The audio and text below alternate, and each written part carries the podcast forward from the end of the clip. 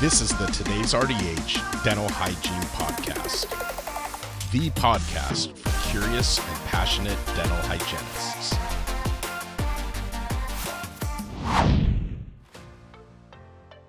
Hi, Kara RDH here. Before we get started, I want to thank Listerine for sponsoring this podcast audio article. There is some exciting new research that shows Listerine antiseptic is 4.6 times more effective than floss for sustained supragingival plaque reduction.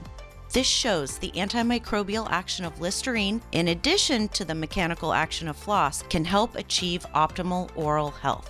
I highly encourage you to check out the research for yourself by going to rdh.tv slash attack plaque. That's rdh.tv slash attack plaque. The link is also in the description of this audio article. And please note, although a sponsor of this audio article, Listerine and Johnson & Johnson Consumer Inc. had no input into or control over the content being presented in this podcast. Now let's get to the audio article. Questions dental hygienists should ask prospective employers during an interview by Caitlin Machado, RDH, BS, MEd. Healthcare workers are currently in extreme demand. And dental hygienists are no exception. A huge need for dental hygienists exists, with many job openings available. Not all job positions are the same, though, or what you might necessarily be looking for. This article will aid in sorting through all the job listings and what to ask employers to get the answers you need to find the right fit for you. There are many ways to find a job word of mouth, job search websites, networking events, or even social media. It can be overwhelming at times. Job ads can be very detailed, which can be very helpful in figuring out if that's what you're looking for. On the other hand, many job ads are very short, basic, and generic, creating more questions than answers. And many times ads seem like it's a copy and paste template ad. These are the ones that you may have seen shared on social media to show how silly job ads can be. I've seen ads that use terminology incorrectly or such layman terms that you know a dental professional did not write it. One example I've seen a few times is looking for a rock star dental hygienist who can scrape plaque in a fast paced environment. Huh? These types of job postings are undermining what dental hygienists are. We are not just teeth cleaners. Does this job involve being double booked or such a packed schedule that you're guaranteed to fall behind and experience burnout? Research employers too. During the job searching process, you should do your own research. Employees are doing their research on you, so why not research them too? Read their ads and see if it even makes sense for you to apply. Look at their office's website and social media pages. Where is it located? Who works there? Is it worth the wage for the amount of time commuting?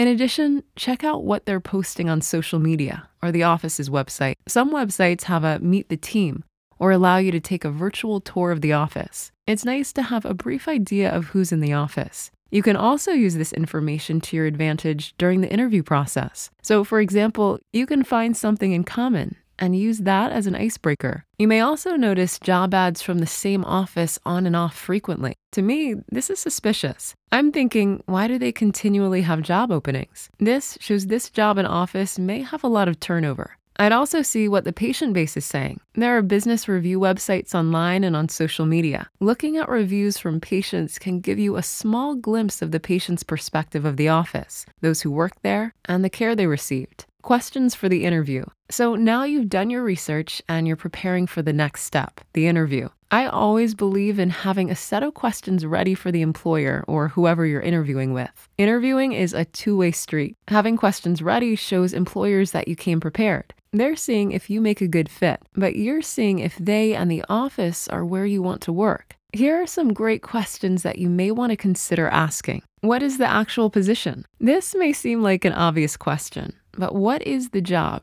And what does it entail? What are the expectations and job description, duties, tasks, and responsibilities? Sometimes a job description on a job listing is very vague, and even during the interview, it can be not very clear. Are there job duties besides patient care? So, for example, are you expected to schedule and confirm patients, keep a detailed inventory of dental supplies, or mop the floor each night? You may not find any of these as red flags. You just need to know what's expected. What are the hours? Days, full or part time? What does the office consider to be full time? Are they flexible? Do they work long shifts and weekends? What's the wage? How are you being paid? Will this be hourly or production commission based? If you're to be paid based on production, is it based on actual production and the treatment you provide to a patient in your chair, or what the office collects? Are there incentives or bonuses? I strongly recommend researching the average wage a dental hygienist makes in your area. Spring Hatfield, RDH BSPH, in a today's RDH article wrote Avoid asking about wages on social media, as many circumstances can vary. For instance, someone may comment and report a rate well below what you deserve, or the opposite, a rate that's completely unreasonable for the practice you're employed with or looking to gain employment. The same can be said about salary surveys that you may find online. Just because someone reports what their wages in a survey doesn't mean it's an accurate representation of where they live, where you live, or in the sweet spot of 30 to 35% of their production.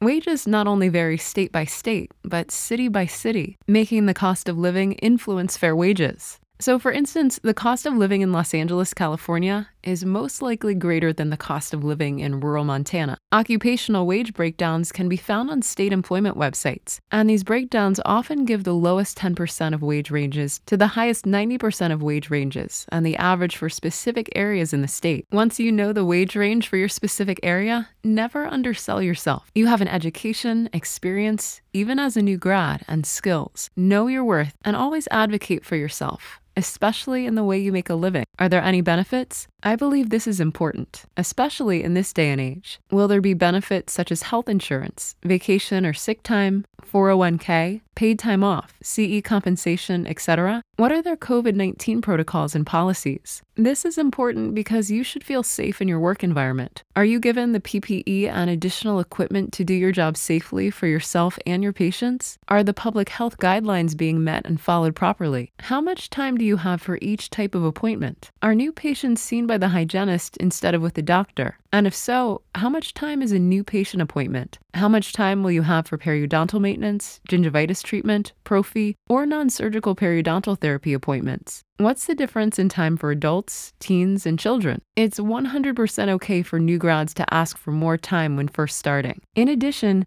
what procedures and assessments are expected to be completed at each type of appointment? Such as periodontal charting or radiographs. What does their perio program look like? Personally, I interpret this as what is the office doing when they have a patient with some form of periodontal disease? What are their policies around treating and maintaining periodontally involved patients? What are the hygienists using in terms of certain equipment or procedures for their periodontal patients, such as ultrasonics, local anesthetics, lasers, and new technologies? Are the patients given certain recommendations or products, such as prescription mouth rinses, flossing aids, oral irrigators, electric toothbrushes? At what time would a patient be referred out? What does a typical schedule look like? Do you schedule your own patients, or does the front desk do that? What's the average number of patients you'd see per day? Does the office limit the number of patients scheduled per day for non surgical periodontal therapy? Or would you have days where they're scheduled back to back to back? How much time do you have for a break or for lunch? Does the office have patient cancellations or late patient policies? Do you have to treat patients no matter how late they arrive to their appointment? Or are patients rescheduled if they're later than 10 to 15 minutes into their appointment time? Are you being sent home early or coming in late due to patient cancellations? Are you told to clock out when a patient doesn't show up? If the answer is yes to checking out due to a patient not showing up, this is a huge red flag because it's illegal and it goes against federal law and the Fair Labor Standards Act. On the other hand, being asked to leave early, come in late, or take a longer lunch break is legal. Personally, this is very important because it affects my schedule and would also affect me financially. Can you tour the office and possibly shadow one of the dental hygienists? Can you imagine yourself working there? Is it a good fit work environment wise? Is it clean? What does an operatory and sterilization area look like? What equipment, products, and instruments are they using? And what shape are they in? Do those instruments look 10 years old and dull? How often are you able to replace your instruments and ultrasonic tips? Do current employees seem happy? Or do you get a feeling of toxicity in the air? Do you share similar professional beliefs?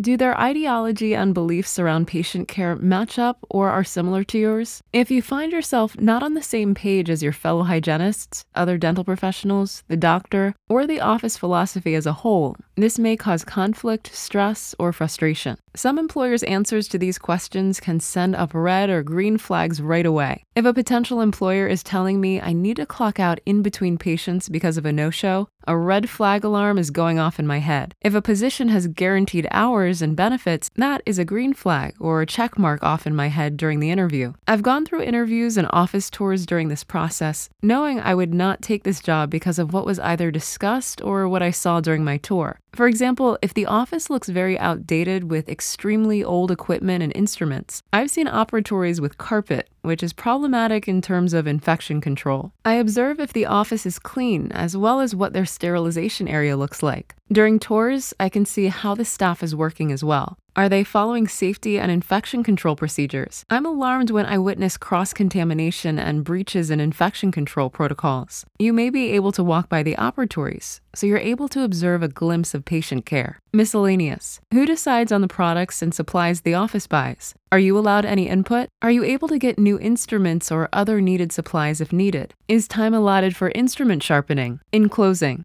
with this additional information, you can start to determine if this is your next move. Is this a long term job position for you? What are you looking for in your career? Will accepting this job position improve your well being and health? Sometimes we're at work more than being at home, so can you be happy in this work environment? If you question whether your current job benefits you, makes you happy, or if it's a good fit, then it's time for a new chapter even when it can be extremely difficult. For me, change is hard, but change and being uncomfortable is where further growth happens. Quality work life is an important part of one's overall life, and you deserve it. Before you leave, please consider checking out the today's RDH self study CE courses. All courses are peer reviewed and non sponsored to solely focus on high quality education. You can find out more by clicking the link in the article on our website.